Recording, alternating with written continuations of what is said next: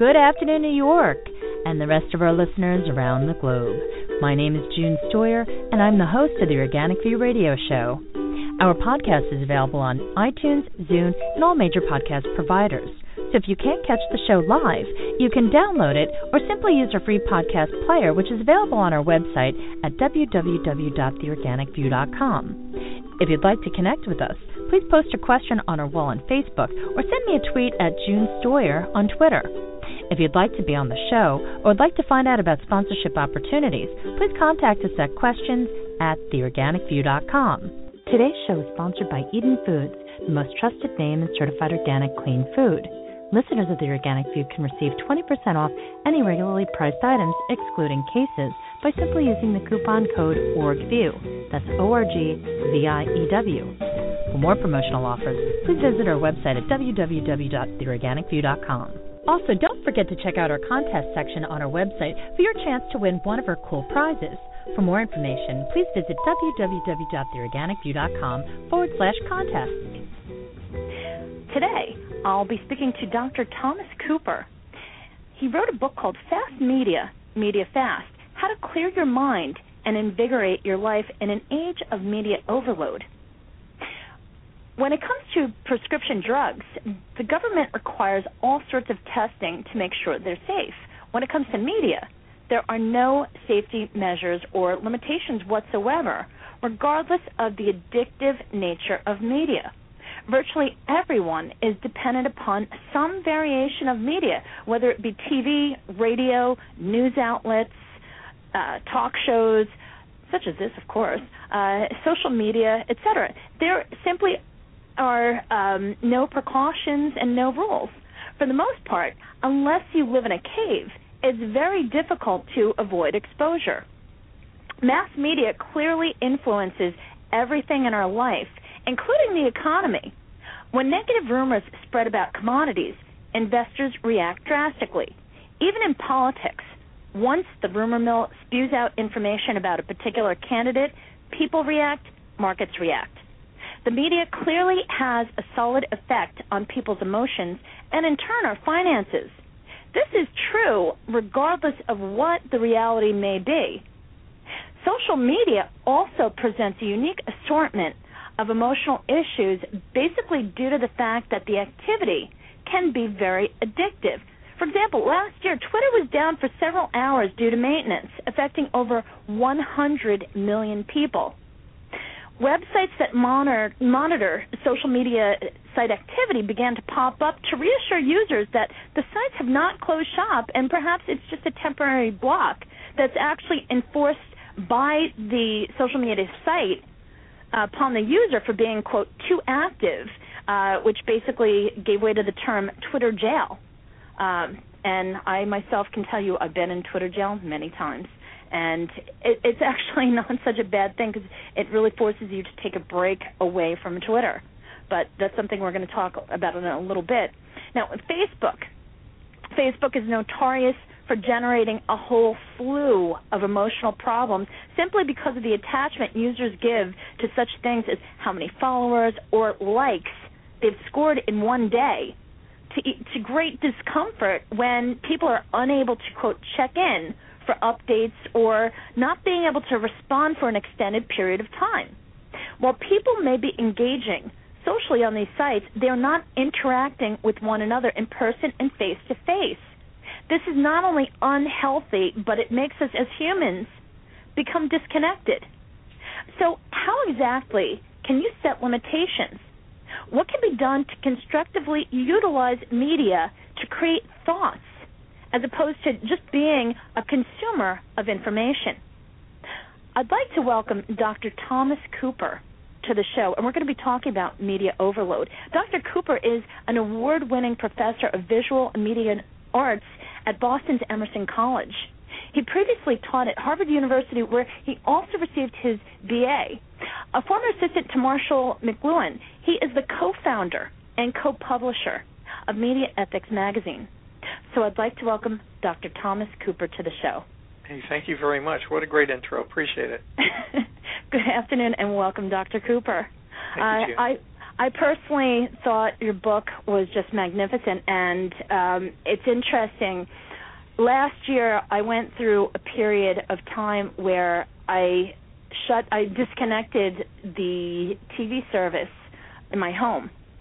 Uh, while I would have loved to have disconnected the internet and the phone, um, I I needed the phone and the internet for work, but the TV I just have I really to this day don't have a use for TV and it was very interesting. My family um and I know that uh many there are many my uh many friends and family that tune into the show, uh but they can tell you um they thought that my decision was uh, a, a bit ridiculous because their concern was well uh, especially after 9/11. Well, what are you going to do if there's some type of uh, disaster, or how are you going to find out about traffic and you know the weather, this and that? And honestly, I didn't really care.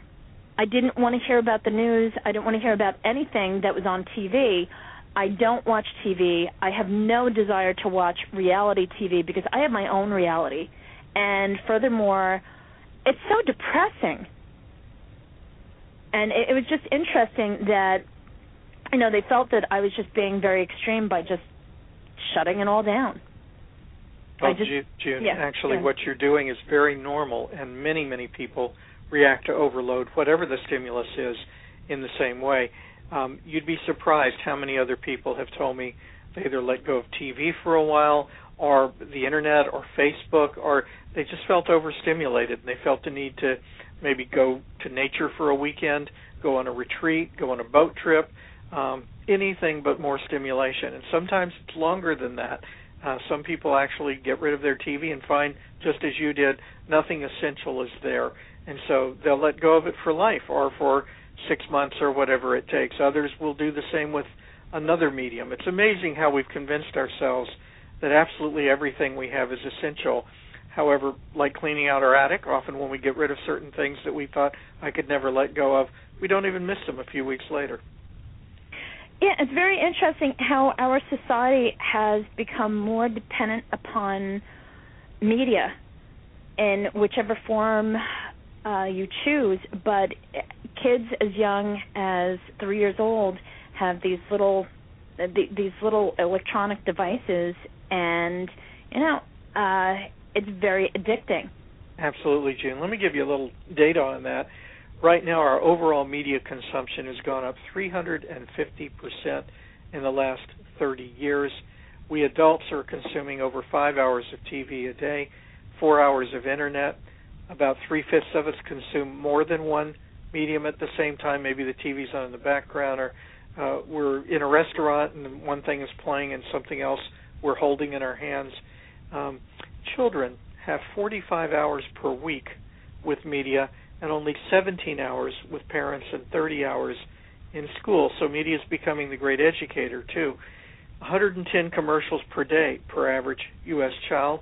That's 400,000 commercials per year, and children see over 200,000 acts of violence by the time they're 18. These are simulated acts, but for them, they can't always tell the difference between reality and simulation. So it's a stunning change that our society is witnessing and experiencing. It's interesting. You made a comment in your book that in Sweden they actually do not allow commercials during. Uh, is it during the daytime, or is, is there any set period of time when they're not allowed to show the commercials? It's before the age of 12 because they know that children um, can't distinguish always between commercials and programming. Now we know that too intuitively. We often have our own children come to us and say something that they assume is true, and in fact it was just an ad. So we know that too, but we don't have the same protections in place. Many countries are more careful than we are. On the other hand, we're more careful than some countries. Yeah, that's a that's a very good point. Uh, but with TV, it's interesting. Even with all of the uh, efforts that have been made for videos, uh, for video games rather, uh, even with music, the ratings that the rating systems that they have in place, it's still a little bit too much. And as you pointed out, with commercials, uh, there are some commercials that are really kind of funny, but then there are commercials that really don't belong on TV, especially during the daytime. Uh, and eh, sometimes I found that when I'm watching TV, and this is one of the reasons why I stopped watching TV, some of the commercials, especially during the daytime, are just I, I can't believe that they have this on the air. Right, and many of the messages that are given are varied and different, but for the most part, there's some consistent messages that children hear all of the time that we hear as well. One of the most pervasive is there's something wrong with you, buy something. That's the primary message behind all advertising. The primary message of news, even though there are many exceptions to this, is there's something wrong in the world. Be afraid or panic or, you know, what can we do? Um, the primary message of entertainment, even though it has many messages, and a lot of them are how to laugh and so forth, but in most of the dramas now, it's be promiscuous or it's follow your bliss. And so if you're to do a content analysis of virtually all media, it's basically giving children the same three or four messages, which are not particularly the messages parents want them to have. One of the things that I thought was very interesting, uh, especially after 9 11, uh, my nephew, who was staying with me at the time, um, his grandfather works for the fire department. He's um a captain and he has been down to the firehouse so many times. And after 9/11 when they had when, when they were showing footage of all the different firemen uh that that had blood on them that were just you know filled with uh smoke and debris and whatnot my nephew was horrified. And I remember uh just thinking to myself we can't have the TV on because anybody who resembled a fireman, he thought automatically that was his grandfather. Yes. And that basically sent a very, very strong message to me that TV can be really dangerous. Absolutely. We call that emotional poisoning, actually. And often during 9 11 or something like that, we wonder why the media is recycling the same devastating images again and again and again. And children will often be primary recipients. We used to have what we call the nuclear family, but now the statistics show that more people are living together who are not married than who are. That happened for the first time just a few years ago. We have far more parents who are single parents who are so career driven they have very little time for their children. We have so many parents now who are abusive, who are alcoholic, who are etc. All those numbers have gone up. So the number of children who have great primary care against those images and people who can interpret and explain and educate them about the media, the percentage of those children has gone down. So they're often in very vulnerable situations with the media. And especially when it comes to politics, I know many people when uh, when it's election time, it, it's amazing how they have the radio on, they have the TV on. There is there's just no break from the constant updates. And personally, I found that I was listening to talk radio morning, noon, and night, and I had my favorites. I'm not going to say who because uh, they're not my favorites anymore. But at the time, I was listening to uh, certain talk show hosts just to get different opinions and find out. Okay, well, how can I prepare for any type of necessary changes that may affect my business, that may affect me as a person. Uh, and I was just trying to get information wherever I could, but I realized looking back that a lot of the information that was disseminated was also done for dramatic effect to get ratings and it I, I just was so irritated with myself at the fact that I I got sucked into the whole thing and it's just interesting. Now I'm very careful with what I listen to, um, and I try to get as many opinions as possible, especially when it does come to politics, because there's so many different opinions out there, and the media is very clever at pushing their own agenda. But right. so, it, it's just it can be very devastating. I appreciate the points you're making. I do want to make it clear that I personally I'm not a media basher. For example, we're using the media now, and you're helping people think. You're trying to increase their health. you're doing a lot of things that are very positively motivated. And there are a number of other people in the media with integrity, with high intentions, who are actually seeking, even if they're entertaining, to make people laugh in a great, deep, you know, belly laugh way rather than just snickering. So there's educational media, there's inspirational media. So I'm sure you and I would both agree that we're not going to spend an hour totally trashing the media for being trash, but that we we we see a a wholesome and a positive and an educational side to it.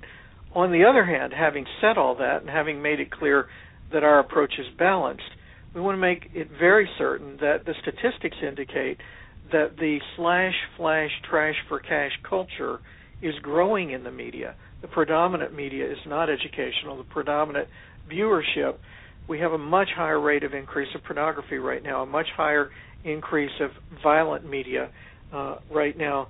The average child has seen 200,000 acts of violence prior to the age of 18. And so, what does that do to the national psyche, no matter how many positive images are coming out?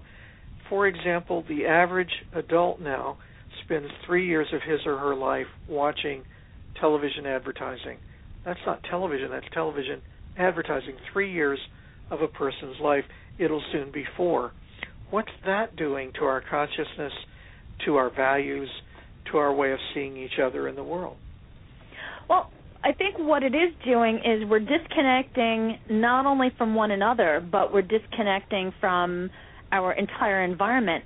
Uh, just this past weekend on Sunday, I kept away from the computer, I kept away from phones, I kept away from everything, and I spent about five five solid hours doing very hard physical work in my garden and I felt like a million bucks. I mean, I was a little sore from uh you know doing all the the lifting and whatnot, but I mm-hmm. felt emotionally wonderful. Yeah. And uh just being able to get out in my garden and do the things that I enjoy, it was just refreshing. Well, that's the whole point of the book, Fast Media, Media Fast. It's what else could you be doing? Gardening is very creative. There used to be a saying if you want to be happy for a day, get drunk. If you want to be happy for a week, get married. If you want to be happy for life, take up gardening. So there are all kinds of things like gardening, like that instrument we always wanted to play, like painting, like exercise, like bonding with other people. Relationships are often breaking down, uh, like volunteering for charity work, like becoming politically active. All of those things that used to be a sign of a flourishing society are beginning to wither as we spend more and more hours of our day just consuming. All that other stuff from gardening to, I mean, you name it, raising your grades if you're a student, generating more income, being a blessing or a kindness to other people, maybe even to pets and plants. All of those things begin to wither as we withdraw our attention from the real world to, as you've called it, the reality TV world. I think the one point that people should keep in mind is when you're talking about media, it's kind of like food. There's fast food, and there's an expression good food isn't fast, and fast food isn't good. But uh, just like food, there's media, and then there's kind of the fast food media.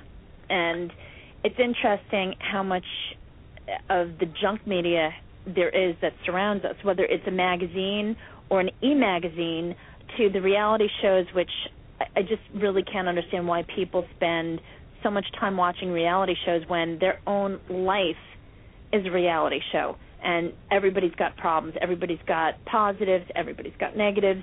Uh, everyone has some sort of drama in their life at some point. It's our nature. But well, well put, June. And one of the points of the book Fast Media, Media Fast is that people can take a media diet, which is very different than a media fast, mm. and and go in the direction that you're talking about. They can cut out just the junk media in their world if they want to, not all of the media. Maybe the seven hours of guilty pleasure a day that a person consumes, as opposed to the one or two hours of really inspirational or educational or critical by critical, I mean if a blizzard's coming, you want to have your media on to know when and how much, or a hurricane's coming.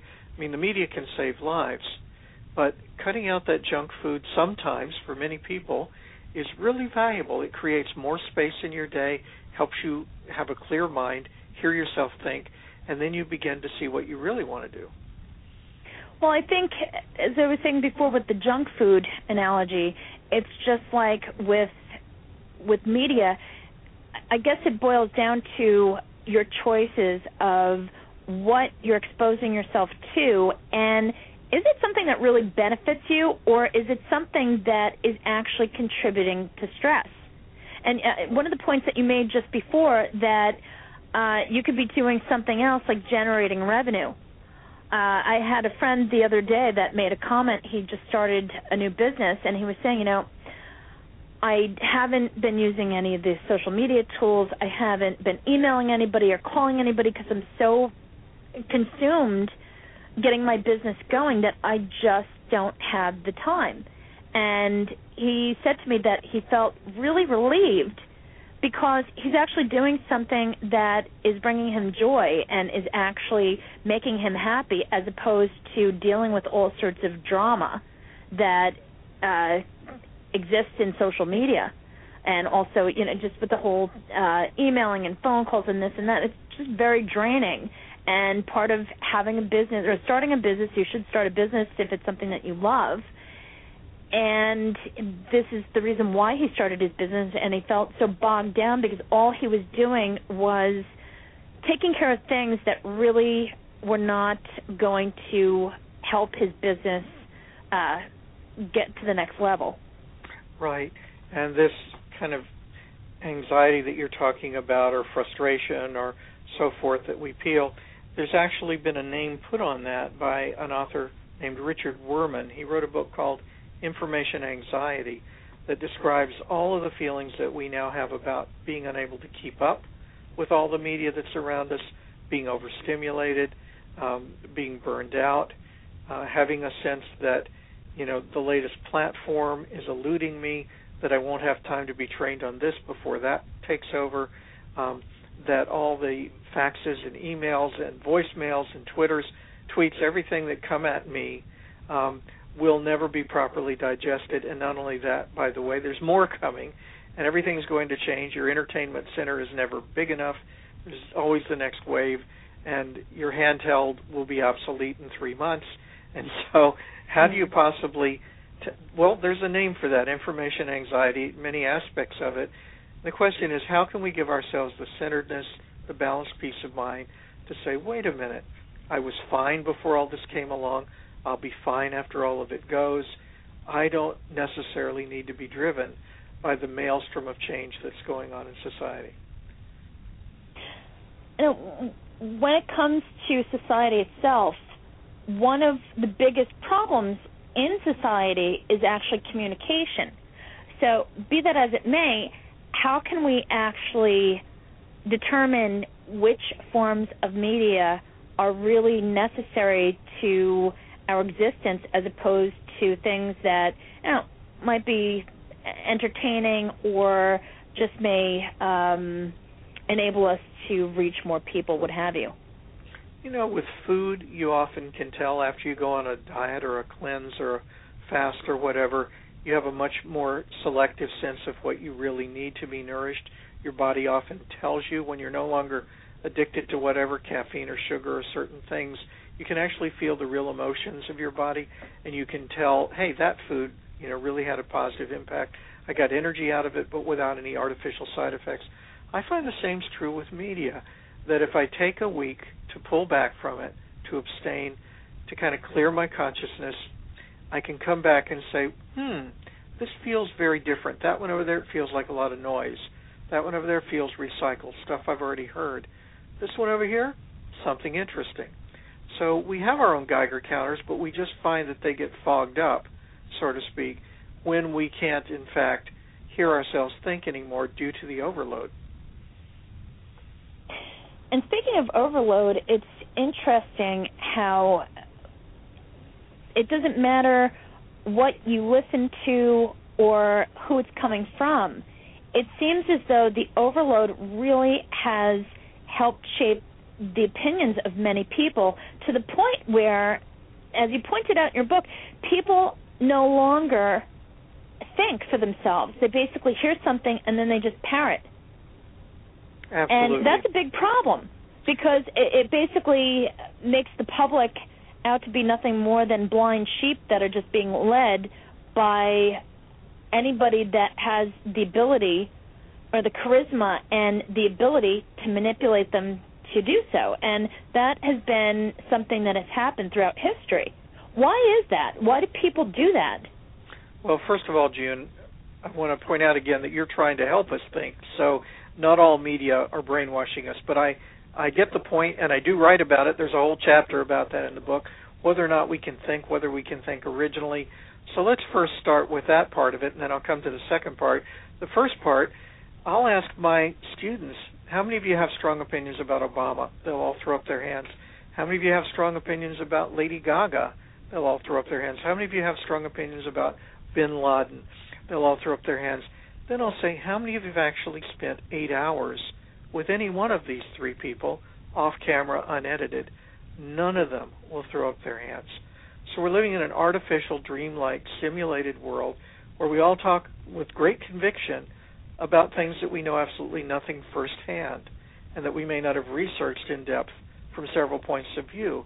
And so what we've succeeded in doing is creating a work in a world in which there isn't thinking anymore. You're told what to think about this and that, and when the topic comes up, we all retrieve it. We all have opinions about whether Casey Anthony is innocent or guilty, but none of us were on the jury. None of us know all the privileged. None of us, for the most part, are judges. You know, a small percentage of society who really know the law, et cetera, et cetera, et cetera. And yet, drop a dime and immediately in a barbershop or wherever you are, drop a dime, drop a topic, and immediately everybody will chime in with what exactly should happen as if we're all instant authorities on everything. So I think one of the first challenges we have is to realize what thinking is and how opinion is very different and how recycled, intravenously fed ideas from the environment are very different. The things that we get from the environment that are electronically stimulated basically substitute for actual knowledge, research, thinking, wisdom in our society. And that's a challenge. So I ask my students, have any of you had an original thought? How would you get there? What do you do? How do you tell what's valuable and so forth? And over time, when people go on a media fast, they begin to discern those things. Just like what Thoreau did when he went to Walden. He deliberately went to another location so he could hear himself think. He wrote Walden at a place apart from all the gossip and society of his day, and he found that he could transcend and come up with a different perspective. Now, if you go to Walden, I went recently, there were two people texting each other there. so it's not necessarily a geographical Walden mm. that we're seeking anymore, but it's the same idea of transcending the social gossip of our day, which is really what the media is, in a place inside, a Walden within, where we can begin to purify all the junk that's in our consciousness, all the kind of emotional poisoning we were talking about, and finally come come up with well, who's underneath all this programming? And that's the real question of a media faster diet. How do you come back to your own self? Who am I underneath all this constantly swimming around stuff in our consciousness? And what do I want to do with my life ultimately? Do I want to die with consumed a thousand episodes of Survivor on my tombstone? Is that what I really want there? Or do I want my tombstone made a difference, helped other people, was a force for awakening or a force for change, saved lives, whatever whatever we'd really want to have there. How do we do that? So how can an individual actually, um, I, I guess, experience what you refer to as freedom of thought? Well, there's a whole chapter of that in the book, and and there are a lot of questions. Constantly questioning things makes you come to a point of freedom. And I think one of the first things to do is to pull back and look at our own consciousness and say, where did that come from? Where did that thought come from? Where did that thought come from? And begin to actually monitor who's inside. That of itself is liberating. Realizing we're not our thoughts, we're not our emotions, we're not our programming. Now, there are a lot of other ways to come up with freedom of thought, and the book has a long list of questions that students can begin to think about and answer and so forth. having dialogue with other creative people is one way you can free your thinking. Constantly questioning your own assumptions is one way that you can come up with free free thinking. And another one is doing something creative. Taking up a new hobby, a new vocation or whatever else forces you to think in other ways. One of the things that I think really confuses people is they are saturated with information that, as you pointed out before, uh, is spun by different outlets and kind of, you know, they these outlets bombard the public. How are people? How would you recommend that people begin to formulate their opinions uh, and determine what is actually of value and what is something that is, for the most part, hearsay or uh, somebody's opinion or even something that's just not of value, to put it nicely. Well, well, that's that's a, a great question, and within my field, usually there are levels of expertise that you trust. For example, if a student is going to quote from a text about, you know, the cure for cancer or whatever else, they're probably not going to quote from someone who drives a taxi and just has an occasional interest in cancer. They're probably going to quote from someone who's put many years into the laboratory, who has degrees on that topic, who's done serious science in that area, who knows what's worked and hasn't worked, and so forth. Well, why wouldn't that be the same for any other area where we want to think? Do we want the opinion of a five year old about, you know, what's great art or something like that? It might be interesting to think about. But usually we go to people who've spent most of their lives really generating a reputation for being deeply insightful and deeply knowledgeable about that topic. The Wikipedia universe takes that away from us. When people go for instant gratification or knowledge on Wikipedia, it probably isn't an expert. It could be, and sometimes it is. It may not have been tested and retested, and you know, and so I'm not picking on Wikipedia it's fun, it's useful to a point, but we have all kinds of things now parading as knowledge and substituting which haven't stood up to rigorous testing. We wouldn't drive a car that hadn't met rigorous testing. We wouldn't take a drug that hadn't been rigorously tested. And yet we'll often imbibe in media without even considering what the effects of it might be. That's actually one of the reasons why I decided to create this show because I had so many people that uh, during my lectures would come up to me and ask me all sorts of questions, and I'm not going to claim that I'm an expert on any particular subject, and I would seek out people who were. And I spent so much time doing research, communicating and connecting with people that are experts in whatever given field that they work in and connecting them that I just felt that there were so many people out there who really wanted to gain the knowledge from the people who had devoted their lives or a significant amount of time to a particular subject, just as you mentioned before. And it's interesting, more and more people, I think that there is a very big uh, division that's taking place where people are tired. People don't want to hear all the superficial junk. They want something that's going to enrich their lives. So if they are going to take time away from their family to say uh, watch a TV program or uh, just do something, they want it to be enriching. And I know myself, I have a pretty strong rule when I'm around uh, younger members of my family. No video games, no nothing. Uh, if we're watching a movie, it's limited. I don't want to see games. It doesn't matter what it is. Even cell phones. I I get really irritated when I'm out with friends or family and the cell phone goes off because I I spend such I, I don't spend as much time as I'd like to and I feel that that is my time and my time is very valuable especially the precious time that I have with friends and family that I don't want eh, you know I don't want any of that it can wait there's nothing that is going to happen that is going to be life altering that can't wait until you know my time with them is finished. Well put, and I understand. By the way, there are chapters in the book about no media zones like the Amish.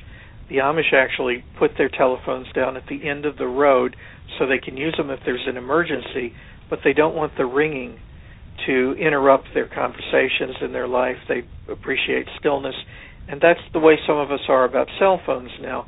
Um, it's funny. 30 years ago, we would have felt the same way the Irish did, uh, the Amish did, if there was ringing, you know, constantly. Or 80 years ago, when the telephone first came in, that ringing seemed like an interruption. Over time, we're kind of beaten down, and we're forced to accept things. So we'll stop mid-sentence to take a ring, whether it's something in our pocket or a landline. These days, it all changes. But good for you and other people who have kind of the integrity to say, there should be stillness in our life. There should be peace and quiet. There should be time when we're focused on other people. There should be the ability to actually care about the responses that other people give rather than picking up a handheld and start to see if we have messages midway through their sentence. I think it's actually rude. I think it shows poor upbringing and just lack of respect for other people. And when I hear cell phones go off in places such as in church or uh, it doesn't matter where it is. I, I just think it is very rude. And granted, there are people that will just simply forget to shut it off. But when I would lecture, I would remind my audience, please take your cell phones off and please shut them off. Uh, sure. And I'm notorious. I would stop if somebody's cell phone was ringing and wait for them to shut it off, which would completely humiliate them, of course. But you know, my time is very precious, and I want the people who are interested in the content to get the information that they're that they're taking their time as their busy schedules to get, not have somebody uh, just uh, have no consideration for anybody else. And the same thing with movies. It's one of the reasons why I stopped going to movies because cell phones would ring constantly and who wants to pay fifteen dollars for a movie and that's what it is here in New York and uh, sit through a movie, and then you find that okay, the person next to you, their cell phone is going off, or if you're at a restaurant. And one of the things that I absolutely I still can't get over is when I'm at a trade show or some type of an event, and if you're in well, being a lady, uh, if you're in the ladies' room and you hear the cell phones going off, it's like it, it's amazing. People people just don't care. They will answer the cell phone at any given point. And I, I think we've just grown as a society we've tolerated things that we really should not tolerate. And i think that it it just shows a lack of respect once again for other people when you allow that type of behavior to take place and i don't care what the reason is there's no phone call that is that important. If it is something where it is a matter of life and death, then you know, so be it. Then put it on vibrate or something so that it's not going to disrupt anyone else that is in that particular environment. But unfortunately, people don't think like that. They just they either forget or they just are they don't see why it's such a big deal. And it's interesting in New York if you take the railroad, um, like the Long Island Railroad, if somebody's on the, their cell phone in the morning when everybody's making the uh the trip into Manhattan for the day and you see people sleeping every so often you'll get somebody that will say could you please knock it off or could you please keep you know get off the phone i don't want to hear about all your plans and this and that and every so often it does happen and it's kind of amusing but um I mean, there have been some people that have said that they would actually go so go so far as to buy one of those devices that would block all signals. But I think that that's a little extraneous. And if there is an emergency, that would not be a good thing. Right, June. Yeah, everything's a double edge. For example, the Amish won't hear about a nuclear meltdown without media. So you don't want to go to the extreme of not having media that could save your life and so forth.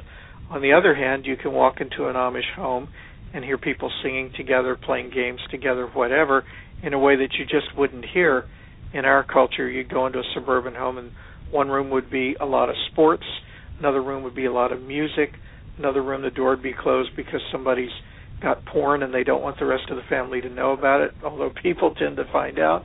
And in another room, two people are screaming at each other. That's a fairly typical suburban home that I've been into. There are a lot of exceptions to that, but people tend to be fragmented now into their own mediated cultures and their own addictions. Whereas in some cultures and societies, they're what you'd like more stillness, more ability to think, more ability to communicate with other people. Now, I'm not worshiping the Amish. There's a chapter in the book about cultures that have no media, and it shows they have a downside and an upside. There's another chapter in the book that talks about people who have low media, which is different than no media. Maybe one TV, one newspaper. That has advantages and disadvantages too. And the same with our society. There are great advantages to constantly knowing whether it'll be a blizzard tomorrow or a hurricane or whatever else that many societies don't have. There are also great advantages to being able to read all philosophies, all cultures in the world, having all information at our fingertips, all education. That's a tremendous thing to offer our children and others. But we've just been talking about a huge downside as well. So there's no perfect culture or society, and maybe the key, and this is what I came up to when I wrote the last chapter, is knowing when to have media and when not to have it, what to have and what not to have, when to speed up, when to slow down.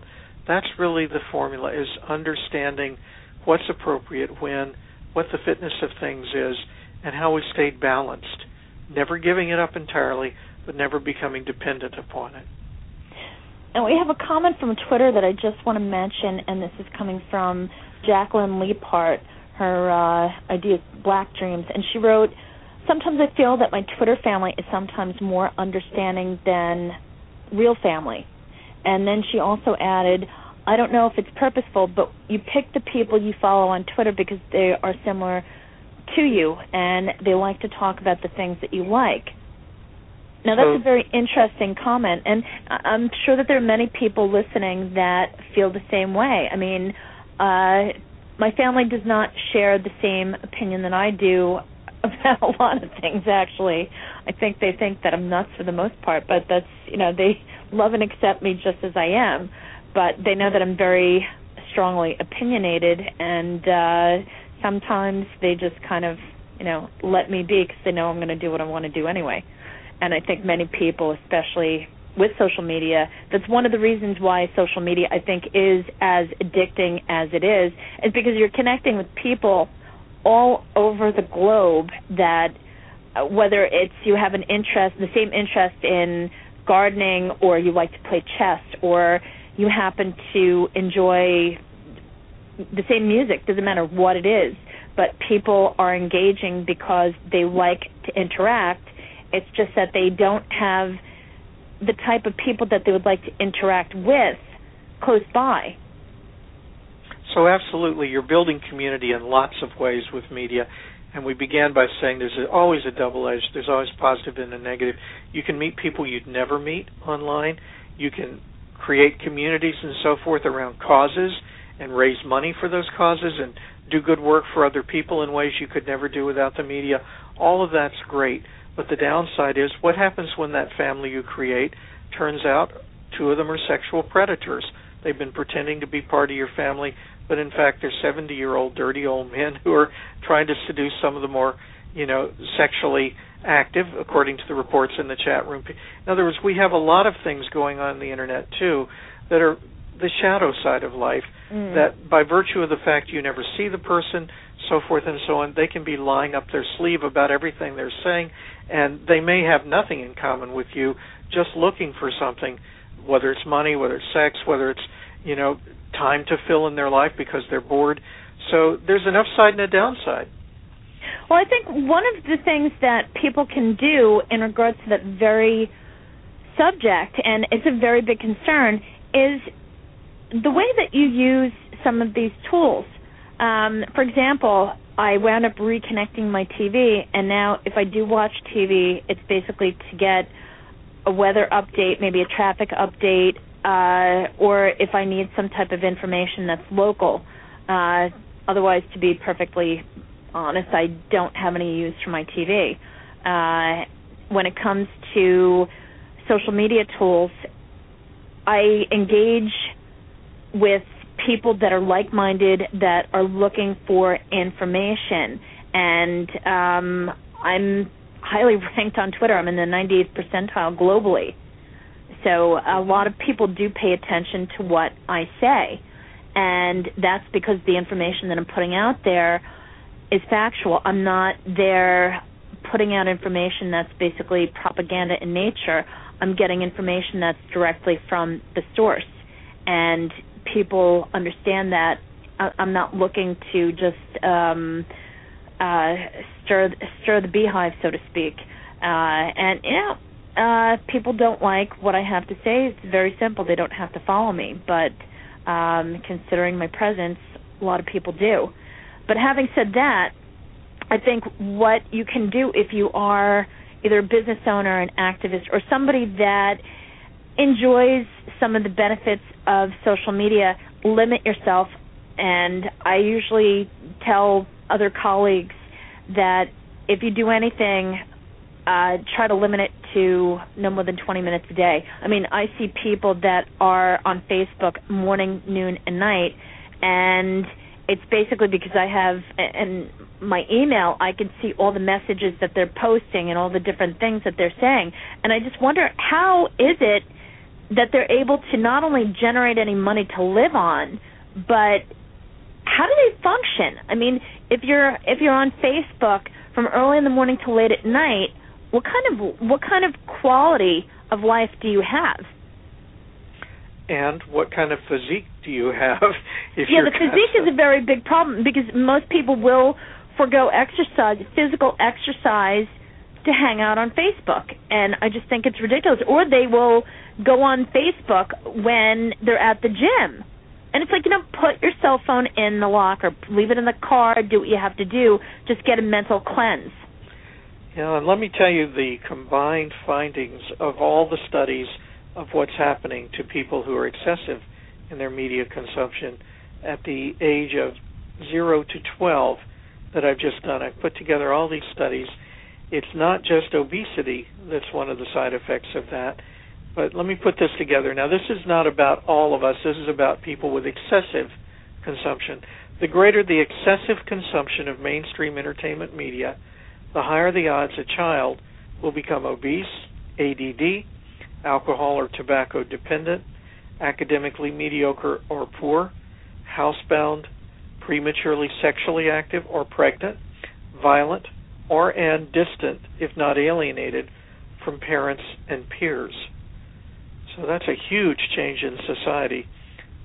Those who have excessive consumption. So when you're doing a lot of Facebook or a lot of anything, you have all these hidden possibilities. Not everyone, there are exceptions to everything, but ultimately, this is what the society is changing to, to the degree to which we become super saturated. What if your job depends upon media? And I'm not talking about social media. I'm talking about paying attention to updates in the news. Say if you work in the financial arena, mm-hmm. and you see it in movies all the time you see it with uh, people that work in the financial uh, sector, how they are really dependent upon all sorts of things, everything from weather reports to disasters, whether they're natural or uh, mm-hmm. uh, just wars. Because their their job really depends upon what is going on in the world, and that really has a major influence on the markets. I mean, Absolutely. what do you do when your job is surrounded by media and in order to basically be able to provide for yourself and your family, this is basically what you have to deal with. I mean, how can you limit yourself, especially if you're at this, especially at this point in the game, with the economy being so unstable, with so many issues, whether it's politics, uh, the the issues that are going on overseas, you know, terrorism, you name it, any any given topic that affects your job. Absolutely, and you and I both have jobs like that. I'm a professor of communication, after all, so I don't want to deceive people into thinking I take permanent media fast. Um, and your job is dependent on media as well. And many, many other people, those in public service and politics, have to monitor what's going on in the world. Uh, weathermen have to read all kinds of instruments and get reports from it. So we understand that in this modern society and postmodern society, a great deal of media is necessary. The question is where you draw the line. Do you really need to be on the media 11 and a half hours a day, nine hours a day, seven hours a day? I mean, your job is eight hours a day, and presumably you take meals and so forth and so on. So, I'm not so concerned about the fact that many people are media dependent in their job as whether or not they're being creative about it or mindless about it. If you're the creator, you're going to be using that media in positive ways. You're going to be using that media research in positive ways. I've had many people who are involved in both finance and in the media take a media fast and go back to it healthier, more refreshed, using it, using it a great deal. So it's not so much the quantity as the attitude of whether or not you're the creator. I mean, you can use a musical instrument to really change other people's lives, or you can simply absorb music all of your life. You can use television to wake somebody up to a great topic, or you can have on your grave, you know, watched a thousand episodes of Survivor. so it, it's really a matter of what your identity is.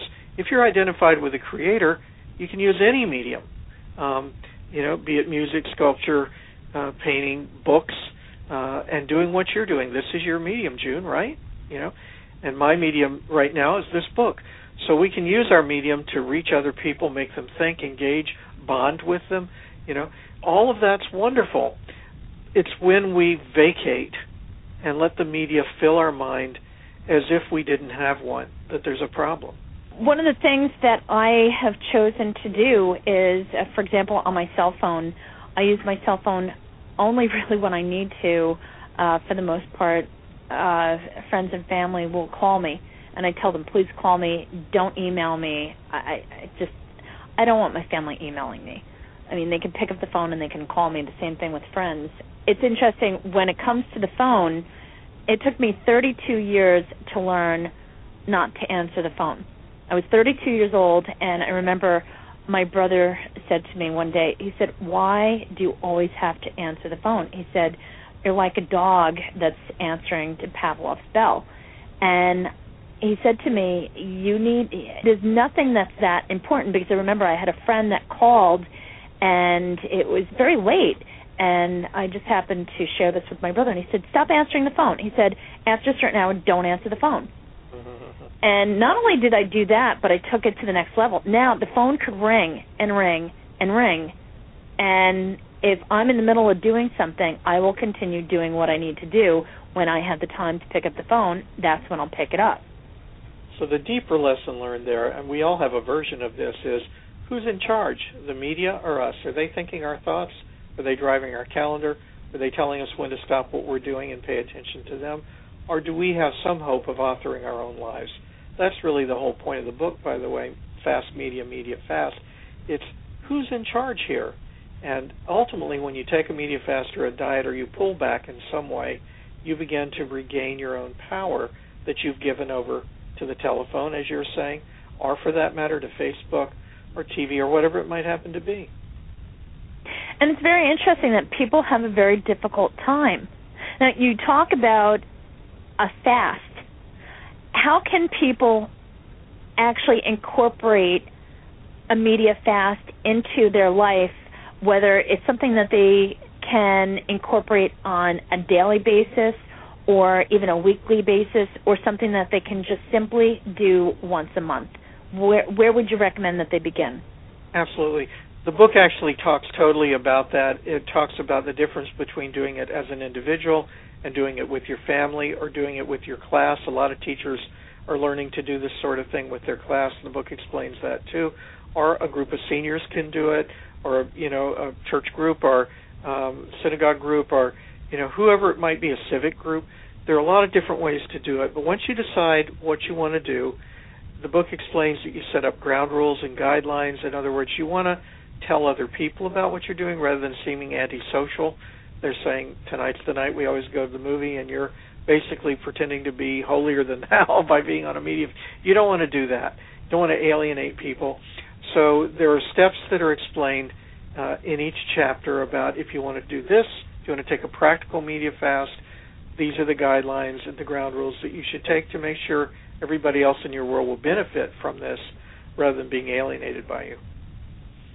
And that's a that's an excellent point. I mean, alienation, especially of your family, is not something that's uh, going to help the matter. But Uh, I think my recommendation is that you try to, and as you uh, you pointed this out earlier, uh, whether it's a hobby or just something where you are completely disconnected with anything to do with um, you know the TV, the telephone, the computer, what have you, and actually do something where you're engaging in conversation or communication of some form with another human being.